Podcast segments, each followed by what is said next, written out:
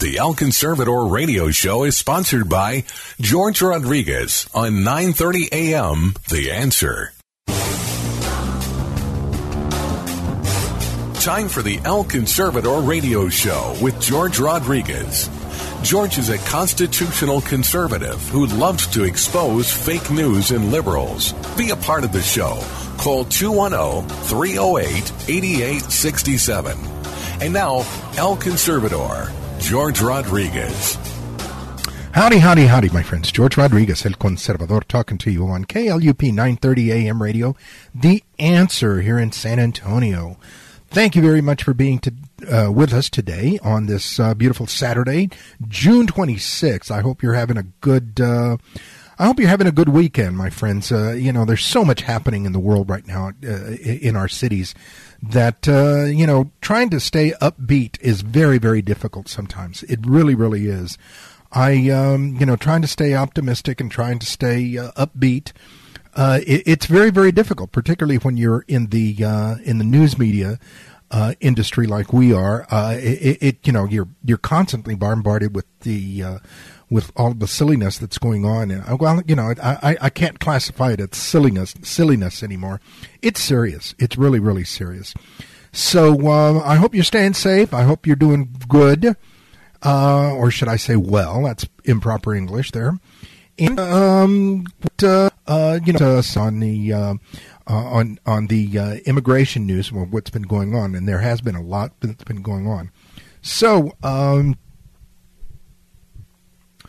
let's start first of all with uh, who is um, our guests today. First of all, we're going to have uh, Jay Wiley, who is a good friend. He, has been on before. Jay uh, is host of a uh, national radio program, a national syndicated ro- radio program uh, called uh, Law Enforcement Today. And Jay's going to be chatting with us regarding this whole situation of, the pressure that it's on police on police officers. Uh, one of the things that I wanted him to chat with us because I do have several friends who are uh, police officers currently. Uh, some of them getting ready to retire, some of them not so. And um, the pressure that, that police officers are feeling right now is tremendous, my friends. Tremendous. So I asked him to please come on the show and chat with us about that. Uh, we also have Jorge Bonilla. Jorge Bonilla is with the um, Media Research Center. And uh, I wanted uh, Jorge to chat with us regarding the how the Spanish language media is uh, covering the uh, the uh, riots the demonstrations, all of the craziness that's going on, as well as what are some of the things that are happening in the Hispanic community that uh, are being unnoticed, that are going unnoticed by the mainstream media. In many ways, because Hispanics uh, don't fit uh, the the uh, narrative uh, in many occasions, because we, I mean, because we don't fit uh, the black uh, exploitation uh, narrative. Uh, because of that, we uh, sometimes are ignored. And so Americans of Hispanic descent, that be they be they Puerto Rican, they of Mexican descent, like yours truly, you know, we just don't fit into the categories, into the little cookie cutter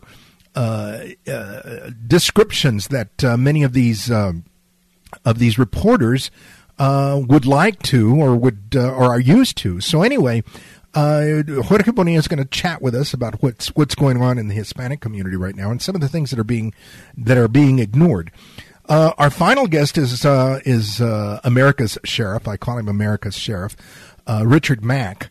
Uh, Richard is going to chat with us about um, the uh, law enforcement and the Constitution. Uh, he is uh, president of the Constitutional uh, Sheriffs and Peace Officers Association.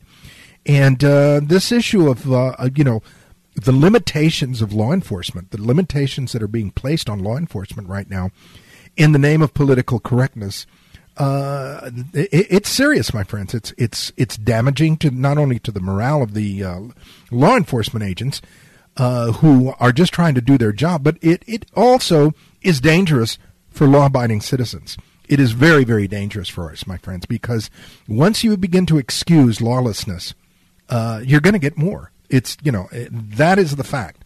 if you if you excuse bad behavior, you're going to get more. So anyway, all right, let's jump into um, let's jump into some uh, some uh, immigration news real quick. Um, the uh, the biggest the biggest uh, news this week has uh, it happened on Thursday when the Supreme Court ruled uh, it gave a significant fig- uh, victory uh, to the Trump administration regarding the efficiency of um, the removal of, of, illegal aliens. The decision came um, regarding an illegal alien who was caught at the border and uh, you know they are subject to, they are now subject to quick deportation. Well, this individual claimed that um, you know that he claimed asylum, and he uh, claimed that there was a uh, fear prosecution or persecution, should I say, in his native land.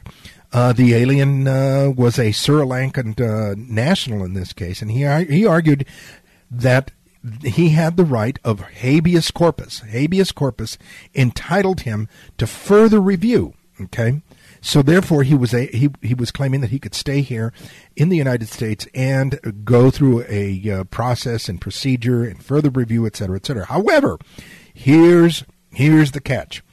The Supreme Court noted that the writ of habeas corpus has always been used strictly for gaining release of unlawful detention. Now, unlawful detention is very, very different than somebody who is caught at the border crossing illegally. Okay? Very, very different. You know, that's like uh, somebody being caught in, in, in a crime at the crime scene. And uh, they claim the writ of habeas corpus. Well, they can't because they were caught red handed. They were caught red handed. They are going to go to trial. They are going to get their hearing, but they were caught, and so the writ of habeas corpus doesn't really apply for, and it doesn't apply in this case for for these illegal aliens. These illegal aliens that are caught red-handed at the at the uh, border, they can claim asylum, but they have to return to their countries and wait for the asylum hearing there. That's the big difference, my friends. That's the big difference. And so, what it's going to do in this situation, my friends, what's going to happen is that it's going to allow uh, for uh, the unclogging because there are a lot. I mean, people play this game a lot with uh, with the immigration process. They claim immediately asylum upon getting uh, caught at the border. Well, this is, this situation is going to clear that up because they are the the uh, the immigration, the ICE folks are going to be able to deport them uh, just as fast as they can catch them. They're going to be able to deport them, and uh, you know, there's nothing that says that these people cannot uh, cannot go through a hearing, but they have to wait either in a detention center or they have to wait on the other side of the border. And what, what's been happening lately is that uh, the the uh, the uh, ICE folks have been the immigration law enforcement has been deporting them, has been deporting them. So it is a big victory. It is a very very big victory for us, for those of us who are pro uh, secure border security and, and law enforcement for immigration, it is a very, very big, big uh, uh, victory. In other news of what's happening on the border, uh, in Laredo, Texas, uh, this past week on uh, la- weekend, last Saturday the twentieth, there was a pursuit. of a of a vehicle that had marijuana that was carrying marijuana. unfortunately, the driver uh, drove the truck. Uh, the, the, vehicle drove it into the uh, into the Rio Grande and then was able to escape to the other to the other side of the border. But again, uh, you know, it shows how you know these uh, these, these folks the uh, the the drug trafficking continues. there was another incident also in Laredo where the Border Patrol arrested two American citizens at a checkpoint who were transporting uh, $85,000 worth of uh, marijuana. $85,000. Now, again, my, my friends, these are the cartels uh, encouraging and bringing uh, and, and bringing uh, uh, drugs across the border and paying folks good money to smuggle it. In yet another incident, and this happened on uh, last uh, Thursday, the, the, 18th, the Laredo Police Department in in conjunction with Homeland Security, they their task force went after and and and discovered uh, drugs, money, and weapons in a central Laredo home. The uh, the search uh, found a a nine millimeter handgun, one high capacity ammunition magazine, numerous ammunition rounds, nine pounds of heroin, forty seven pounds of crack cocaine. two and a half pounds of regular cocaine and cash of eleven thousand dollars, over eleven thousand dollars. Again, my friends, this is what's happening just on our side of the border, courtesy of what is happening on the other side of the border. The cartels are, are just salivating. They just salivate to find someone who will do their dirty work. And right now, because of the uh, because of the clo- uh, the closed economy, because of the situation with uh, uh, folks not being uh, working, as well as a lot of impressionable kids. Because one of the things that they've also been using a lot of is kids. Uh, uh, uh minors because uh, they know that minors were, are, are going to get a break. They're not going to get sent up. You know, if it's a um, offense, et cetera, et cetera. The cartels are using folks on our side of the border, my friends, and paying them very, very big money. Finally, finding there was the the situation regarding uh, officials in um, in South Texas. Uh, these pro illegal alien uh, activists are, are, are lobbying uh, the Port Isabel Detention Center uh, because they want uh, folks released. They want folks released because they're afraid of getting the COVID. Again, my friends, all they have to do, all of these detainees, all they have to do is just say, I want to be returned, and they would be released. You know, they don't have to sit there. But here's the catch they want to be released in the United States. That's the problem. My friends, once again, George Rodriguez, El Conservador, talking to you on KLUP 930 AM radio. Thank you for being with us. I hope you'll call your friends and tell them to join us. Uh, we'll uh, take a quick little break and then uh, we'll go back uh, with our first uh, guest, Mr. Jay Wiley. And uh, then after that, followed by Jorge Bonilla with the uh, Media Research Center. And uh, the final guest is uh, Mr. Richard Mack, Sheriff Richard Mack. And uh, so I hope that you'll enjoy the show, my friends. Call your friends, tell them to join us. Stay tuned. We'll be right back. George Rodriguez, El Conservador, talking to you on KLUP 930 AM radio. The answer.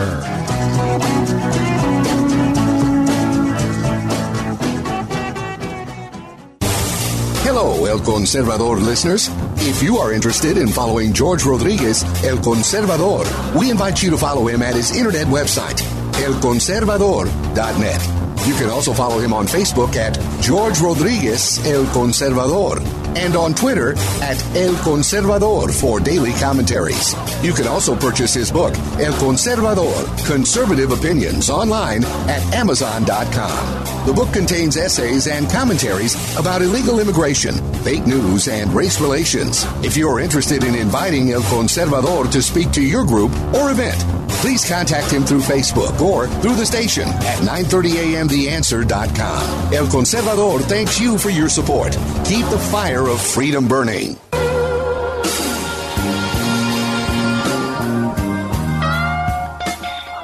Howdy, howdy, howdy. Once again, my friends, George Rodriguez, El Conservador on KLUP 930 AM radio. And we've got uh, my good friend uh, Jay Wiley uh, who has his uh, own syndicated show, Law Enforcement Today.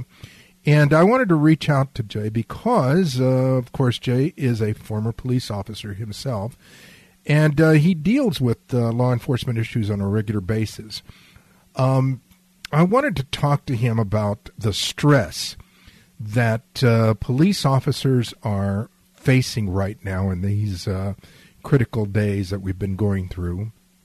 Um, and Jay, uh, another thing that I've become aware of is the uh, horrific suicide rate that um, uh, some police departments, like New York City, have been experiencing. So please tell us about the stress that police are finding themselves under right now. The in in these in this time of uh, of uh, uh, tumultuous times here in the United States.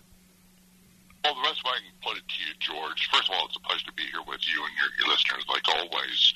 Um, the, the heat has been turned up under the saucepan tremendously.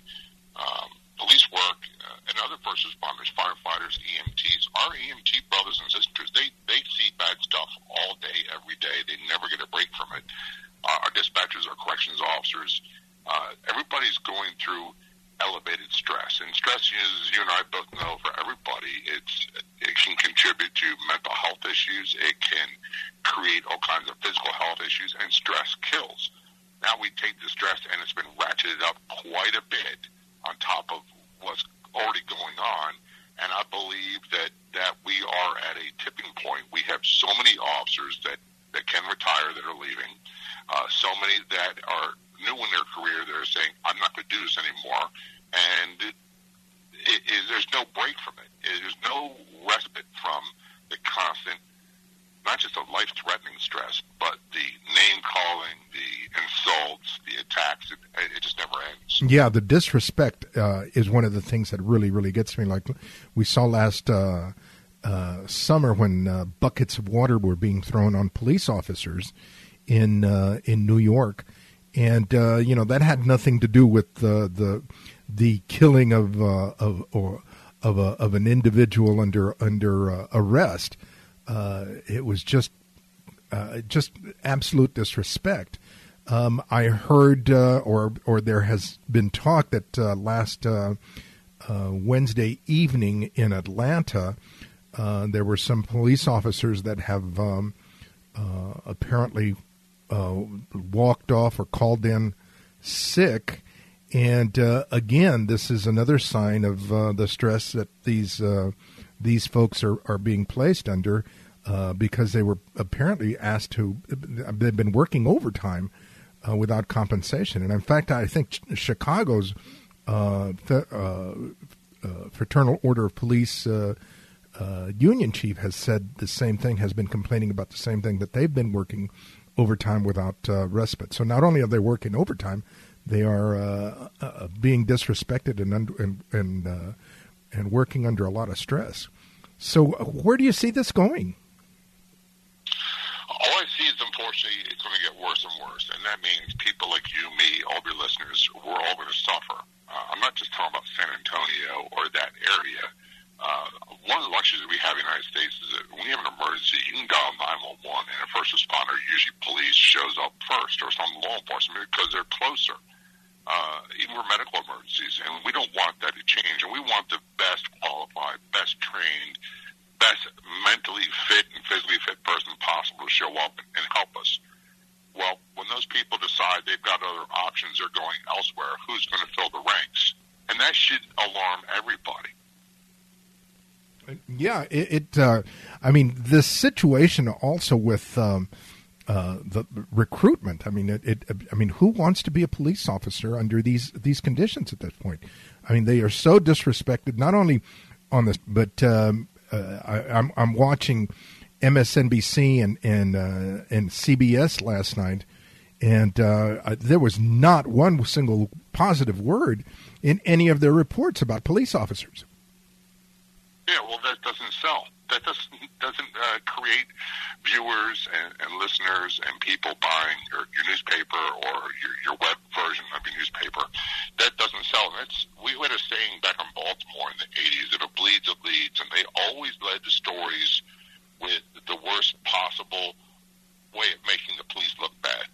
Um, and, and it's as if the stories are always designed that the people involved, the cop and let's just say the suspect, out all the decisions the suspect made uh, every option they had where they could have uh, changed the outcome of the event and just made it about negative about police. And now you're getting it from family members and uh, at, at picnics and everything else, and you get the news. So I don't know that that part has gotten better, but the, the the thought that your own city, your own agency, your own department could turn around and arrest you and and make you face possibly um, death penalty cases and non-clear cut incidents where you're dispatched to do a job, and if you make a mistake, you could wind up losing everything and being thrown in prison for the rest of your life. Well, there's also this situation where, uh, with the police uh, reform legislation that's being discussed, of removing uh, immunity uh, from the police officers. Uh, can you explain a little bit of what, what that what that means and what, what, what could possibly what are the ramifications of that? People confuse qualified immunity that police have, and not just police, but other uh, state and city officials have, with uh, blanket immunity. No one has blanket immunity. As a, as a cop, I was sued several times, and fortunately, it, I always did my job the best I could. I never had a problem and didn't lose any of them.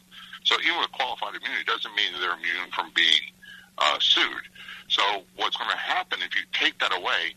No one's going to do this job because it is so easy in this country to sue anybody for anything, even if it didn't occur.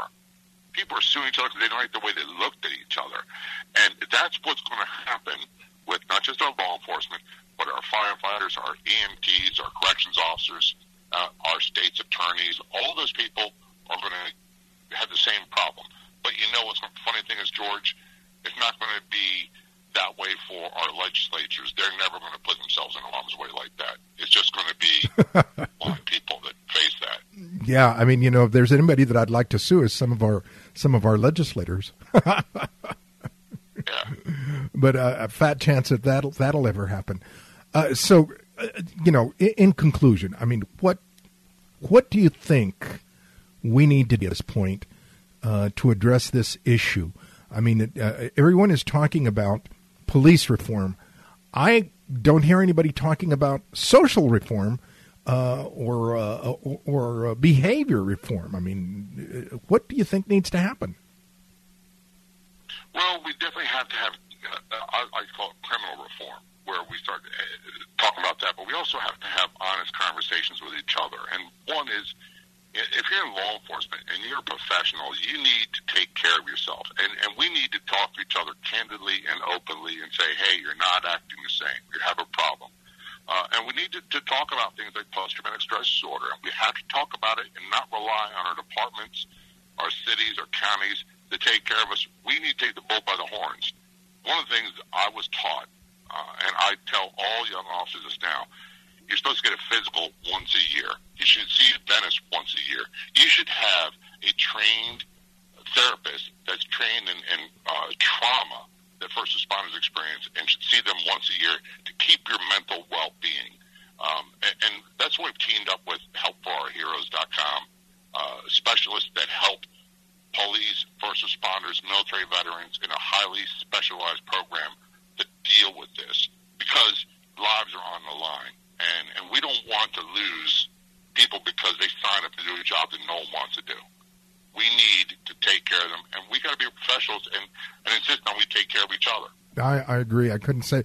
I mean, I I, uh, I have several friends that are that are in the police, you know, that are police officers right now, and uh, you know, I, I have noticeably seen uh, them looking uh, more uh, haggard lately. Uh, it, it, it, it's noticeable. It's very, very noticeable, and it worries me. It absolutely worries me. I, I, think that's what you're doing a great thing by putting this topic on the air and saying, listen, this, from a dollars and, and cents point of, standpoint, it, it costs tens of thousands of dollars to recruit one law enforcement officer and train them. I've heard agencies say it costs them sixty-eight thousand dollars per per deputy to get. Um, so we, we can't afford as a society to lose these people after three, four years and for them to self-destruct and do something that's going to jeopardize their department, their city, their county, and themselves uh, financial liability-wise, and then also put their physical, mental health and life at risk uh, because it, it's estimates are at least 30% of our first responders are walking around with some degree of post-traumatic stress disorder. And I believe that number is much higher. Wow. Especially for retirees. That's a lot. That that's that that that's really that's really amazing. I, in in conclusion here, I uh, I, I just you know uh, I want to thank you and others that have served, and um, I really really you know uh, I mean I, I it's it's terrible when we hear not only uh, folks that want to get rid of ICE and immigration, uh, but uh, you know they want to get rid of the police officers. I mean, what does that leave us? And uh, you know the, these folks these folks are wa- walking around on, uh, under a lot of stress. I mean, border patrol agents have been followed to their homes uh, in the past, and now um, you know we're we're, we're seeing uh, we're seeing a lot of the same behavior with with police officers. It's, it's it's shameful. It's really really sad. Jay, thank you very very much for taking time to be with us. Tell the folks how they can follow you.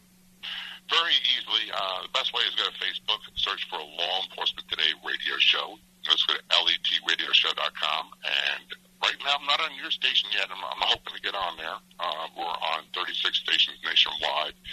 And after episodes air on the radio, become available as a podcast, and you can subscribe and listen for free. George, and thank you for taking the time uh, to, to do what you do. It's very much appreciated.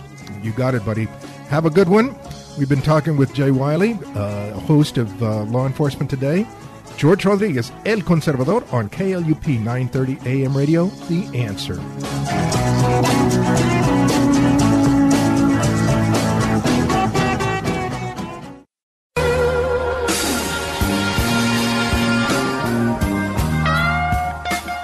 Howdy, howdy, howdy once again, my friends. George Rodriguez, El Conservador on KLUP 930 AM radio.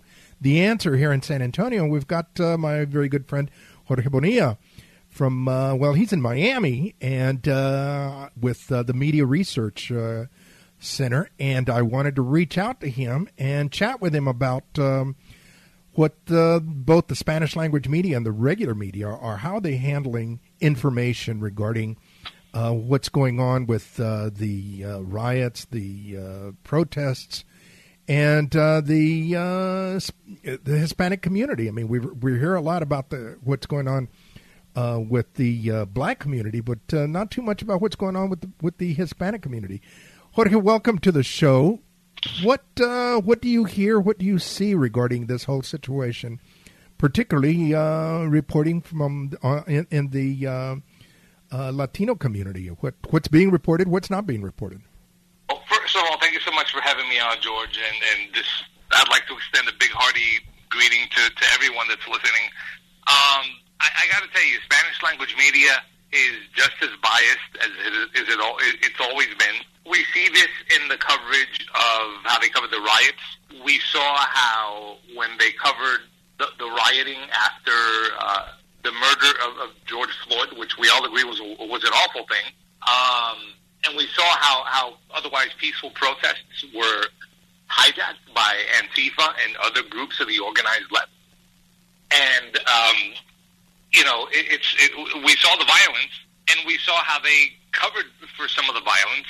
We saw how they they underreported some of that violence. We saw how they basically underreported what's gone on in in the Chaz in Seattle, that part of Seattle that's been that's been taken over by radicals. We saw how there's been a reluctance to report on that, um, and we've also seen a reluctance to report on on. There's been a selective reporting on some of these monuments that have come down.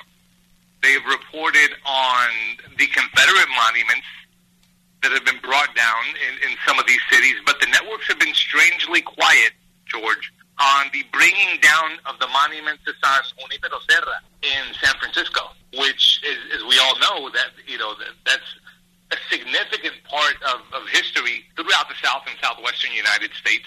But the networks have basically conspired to erase it by not covering the bringing down of that statue, which is is very concerning.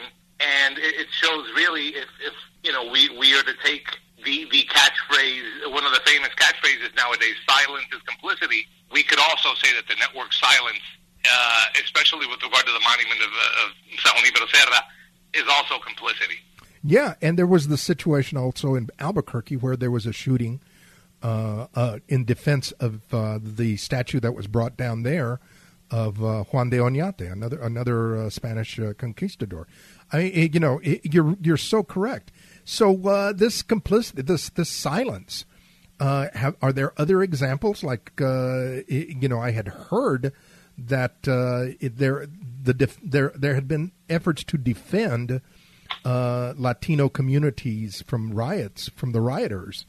It, have you heard anything like that? Well, we, we know from reports that there's been some instances where actually because of because of the failures in, in some of these big cities, um, Hispanic gangs have actually stepped in and, and protected the, the neighborhoods and, and said that, that we don't want the riots here. oh my gosh! Um, but that's but that's gone uh, unreported. Imagine that. Well, you know, I know that there was a uh, a nasty exchange between um, uh, one of the Chicago uh, Latino aldermen and uh, the, the, mayor uh, over how the issue, how how the, the, riots were being handled, and how how you know neighborhoods were being protected. I know about that. Yeah, the, the, the mayor, I guess, wanted to project one thing and the aldermen and multiple aldermen in, in Chicago, or I guess all the persons now, if we're going to be, you know, using inclusive language and all of that. Uh, but some of these city representatives, some of these members of the Chicago City Council, if you will, um, sounded nervous and sounded pretty concerned over what was going on.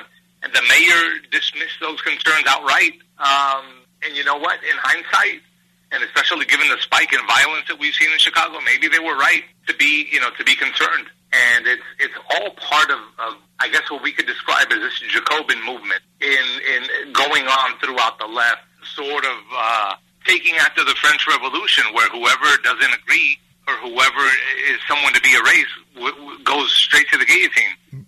Off without, without any consideration of, of anything. It's really uh, a strange moment to live in. So how do you think how do you think this is going to play out, or this is playing out with the Latino community and and, and uh, the Latino media? I mean, how uh, do you think that they that they will eventually recognize that you know that uh, that there is no just monolithic uh, Hispanic community like there is a monolithic, uh, well, like they claim that there is a monolithic black community. Um, that we're all very, very different, and some of us are very, very patriotic. Some of us will defend uh, the statues and and uh, the United States. No, because there's no there's no business interest for the networks in doing so. As I as I said last time, the Spanish networks, the Spanish language networks, are basically a pro a left wing lobby centered on immigration that has a broadcast signal. I'll say it again. The Spanish language networks are a liberal immigration advocacy lobby with a broadcast signal. So if it runs counter to their business interests, they're not going to talk about it and they're not going to cover it. And if it means depicting the Latino community, the Hispanic community as the sort of see, and again, uh, I got to tell you, George, I struggle with the term Latino. So do I. Because it is a manufactured term designed to community, community organize all of us, regardless of your background. If you're Mexican American, if you're Chicano from Los Angeles, if you're Tejano, if you're Cuban in Miami, a Puerto Rican in New York, or a Dominican in Boston, or whatever have you, and sort of bring everybody under this under this one roof. And what I what I always ask myself is, whenever you hear anybody saying, "Yeah, we just want to unite the community," you always ask yourself, under whose control? Yeah. Which community? yeah, which community and under whose control? So I, I struggle with that because this this entire framework of identity was built in order to shove us all into this box, and it, there are political beliefs that go with with that identity that you have to sort of toe a line on immigration, and not just on immigration, but on other liberal policy, because it happens that the politicians that that push the main issue of immigration also these other liberal line items. So it, it, it becomes troubling, and the networks aren't interested in presenting much of anything that goes counter to that narrative, counter to that orthodoxy. Yeah. Um, and I know this because when when I was watching Univision after the DACA ruling, which, by the way, the network, the networks, but especially Univision, misrepresented. To hear Jorge Ramos um, talk about the DACA ruling, you would think that it was game over and he went on the air and oh, huge victory, the kids can't be deported, and Trump got shut down. That's not what the ruling said. If you read the ruling, all it said was you, you that the Trump administration's decision to terminate the DACA program has to follow these guidelines, and the court found that in their previous attempt to terminate, they did not follow those guidelines according to the Administrative Procedures Act. But if you look at the ruling, I mean, Chief Justice Roberts wrote, if you do this, this, this, this, and this, then you'll be compliant with the law. He basically gave the Trump administration a blueprint on how to end DACA. Right? Right. To hear Univision report it, they reported it as though game over, this is it, the kids are here to stay. That's not true. That's right. True. That's exactly right.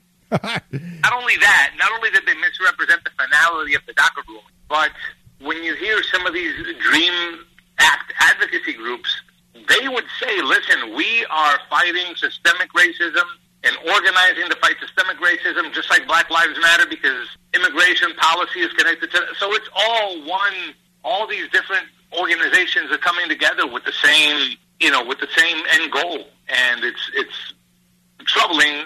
If, if you fall asleep, you'll miss it. yeah. I mean, at one point they It's were. going on right under our noses. Yeah, at one point they were they, they had been screaming about the abolishing of uh, of ICE, and now they're talking about the abolishing of uh, police departments.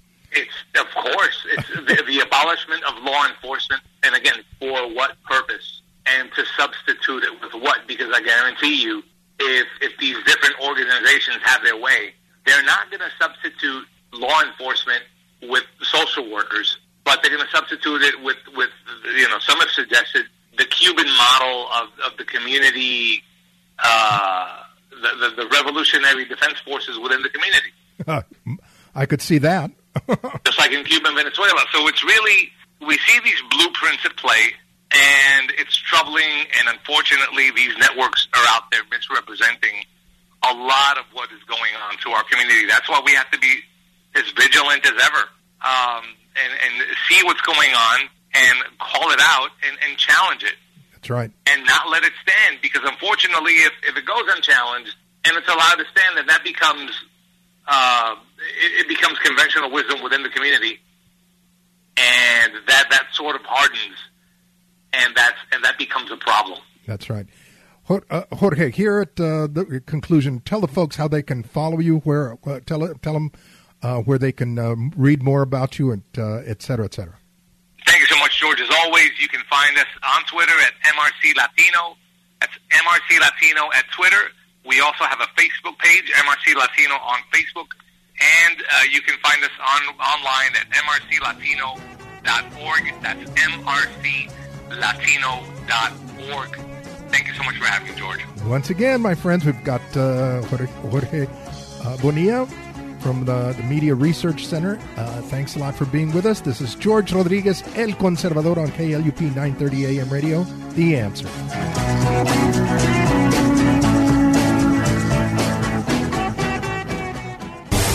Hello, El Conservador listeners. If you are interested in following George Rodriguez, El Conservador, we invite you to follow him at his internet website, elconservador.net. You can also follow him on Facebook at George Rodriguez El Conservador and on Twitter at El Conservador for daily commentaries. You can also purchase his book, El Conservador Conservative Opinions, online at Amazon.com. The book contains essays and commentaries about illegal immigration, fake news, and race relations. If you are interested in inviting El Conservador to speak to your group or event, please contact him through Facebook or through the station at 930amtheanswer.com. El Conservador thanks you for your support. Keep the fire of freedom burning.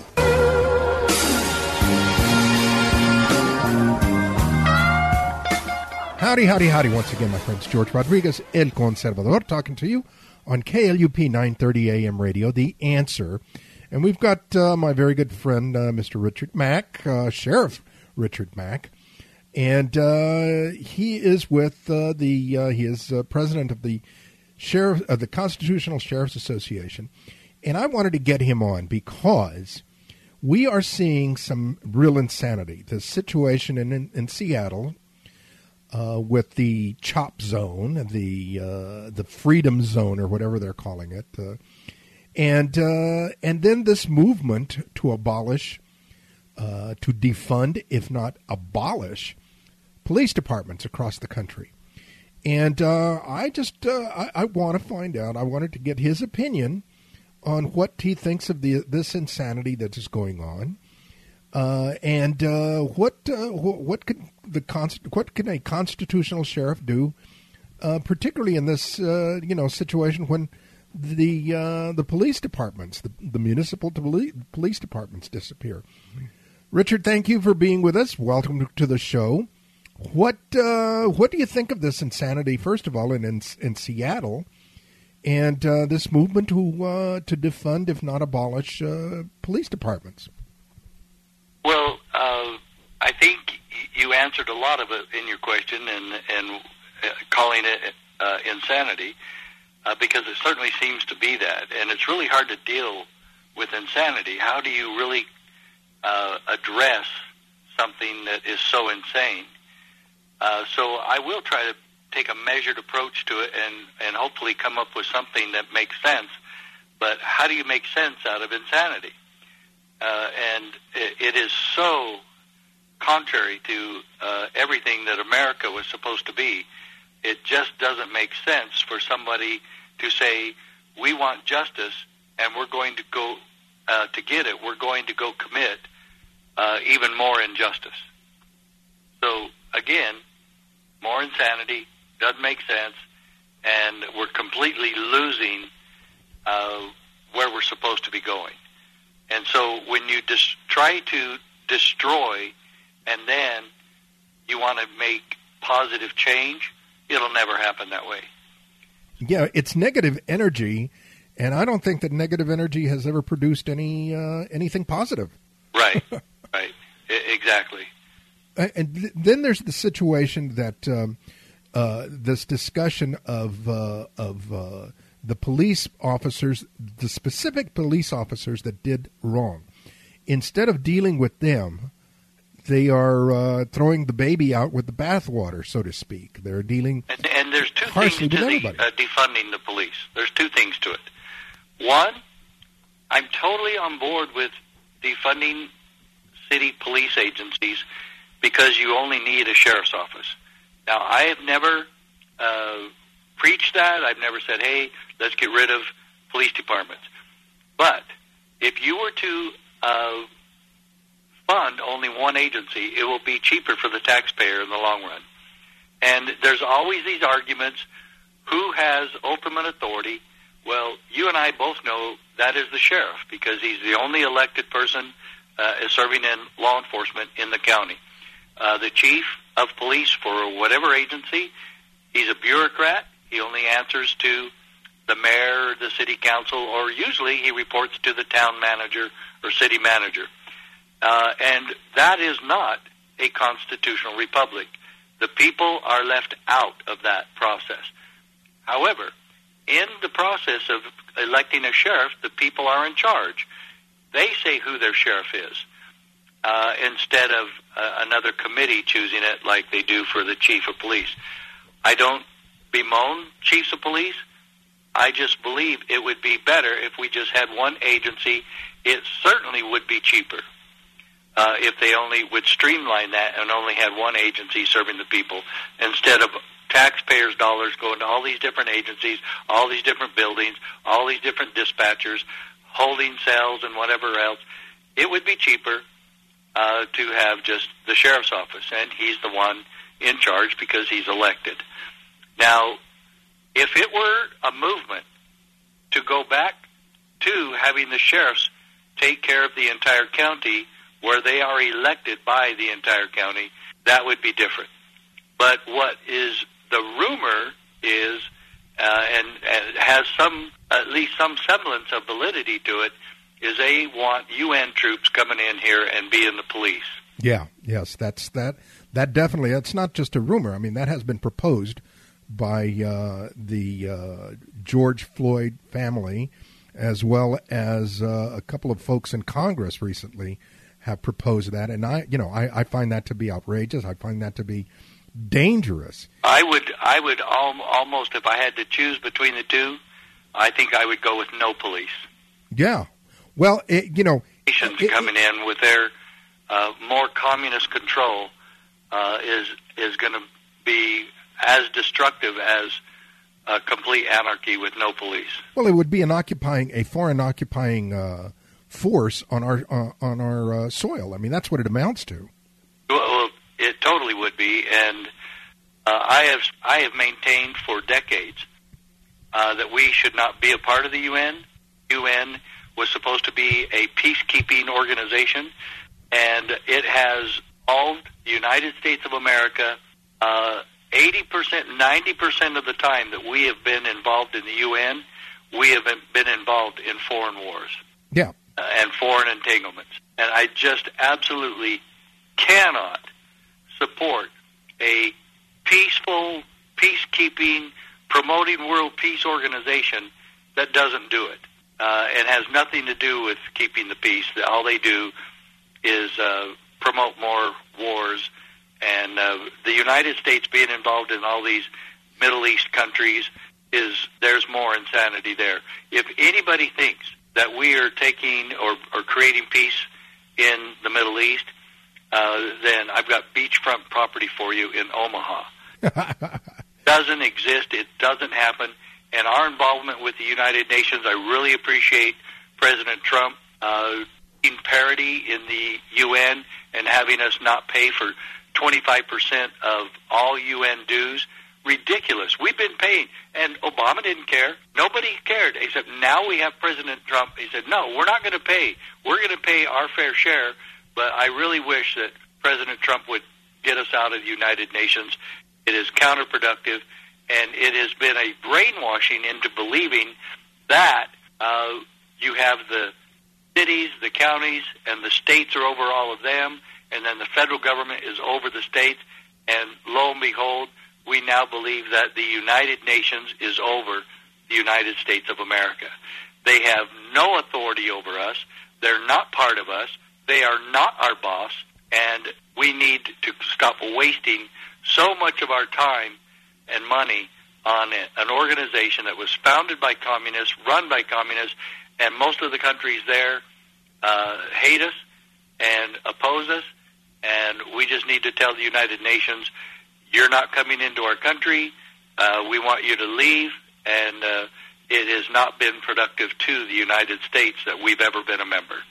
Somebody needs to have that kind of bold. Yeah, exactly. the the The situation also is uh, that uh, not only did they did they want to be involved in policing uh, in the United States, there's been the proposal, of course, that they should be watching over the uh, uh, that they should be watching over the elections, uh, that they should also be watching over the uh, the detention of uh, of illegal aliens as well.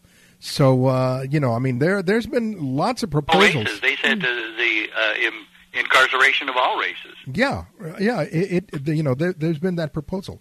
So getting back, you know, in, in closing here, getting back to this situation of a a possible I'm not going to say probable, but I'm, I'm saying a possible, in the event of a possible vacuum by, uh, by uh, municipal uh, or county police uh, or a county police uh, force, um, the sheriffs could very, very easily, uh, I mean, if they had the resources, hopefully, step in. Could they not? Yeah, they could and should. And I, I believe that if we had any real leadership uh, from the mayor or governor in Washington, that we could really do something about it. But when you have uh, governors and mayors actually uh, giving uh, even more than tacit support of the occupation there, uh, that's absolutely scary. Uh, that those kind of leaders are are doing that sort of thing. Uh, but really, the sheriff should take the bull by the horn, uh, show some leadership, and uh, try to get this thing settled. And and I, I would uh, reach out my hand to the uh, occupiers of Seattle. Uh, and and saying occupiers is way too. It's a nice term. yeah, that's really innocuous. Uh, we really should be uh, going after these people and arresting them. Uh, but I would still like to ask them. I, I would sit down with them if they would invite me in. I would go in uh, at the risk of being hurt or even killed. Uh, I, I, I would not think they would kill me, invite me, and then kill me, but I would go in, and I really want to ask them, what on earth are you trying to achieve here? What are you after? What do you hope to accomplish? Uh, because this uh, violence that you've had there, you, somebody's already been killed, several people have been shot, there's accusations of rape and and uh, other sexual assaults. Uh, can that accomplish anything, and if you're really after justice, let me tell you, if it's the Floyd Brown, uh, Flo, uh, George Floyd case, if you're after justice there, I can tell you 100% that the wheels of justice are turning exactly as they are supposed to. They have they have already arrested all the suspects. They are awaiting trial. They have posted bond. The, everything is happening. They're charged with murder. They've lost their jobs. They've lost their careers. Uh, what else do you want happening? What do you call justice? It's happening. And and so uh, let's try to be real here.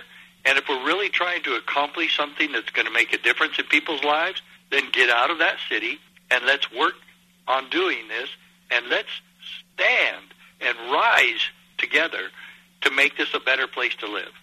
Excellent. Couldn't I couldn't have said it any better. Richard, here at the close, tell folks how they can follow you and um, how they can uh, support uh, the uh, share, the Constitutional Sheriff's Association. Well, I'm telling you right now, uh, we offer the training that would make this a better place to, to live, especially training cops and how they should be the guards of the Republic and the guards of liberty in this country, just as they've sworn to do. Uh, and so the CSPOA stands for Constitutional Sheriffs and Peace Officers Association. We want to include all peace officers in this country, uh, chiefs of police and sheriffs alike. So cspoa.org, everybody can become a member, and we ask that you do. Join us in this holy cause of liberty and making America a better place to live. Thank you very much. We've been talking with uh, uh, Sheriff Richard Mack. Thank you very much. Have a have a good one and stay safe. Thank you much. George Rodriguez, El Conservador on KLUP 930 AM radio. The answer.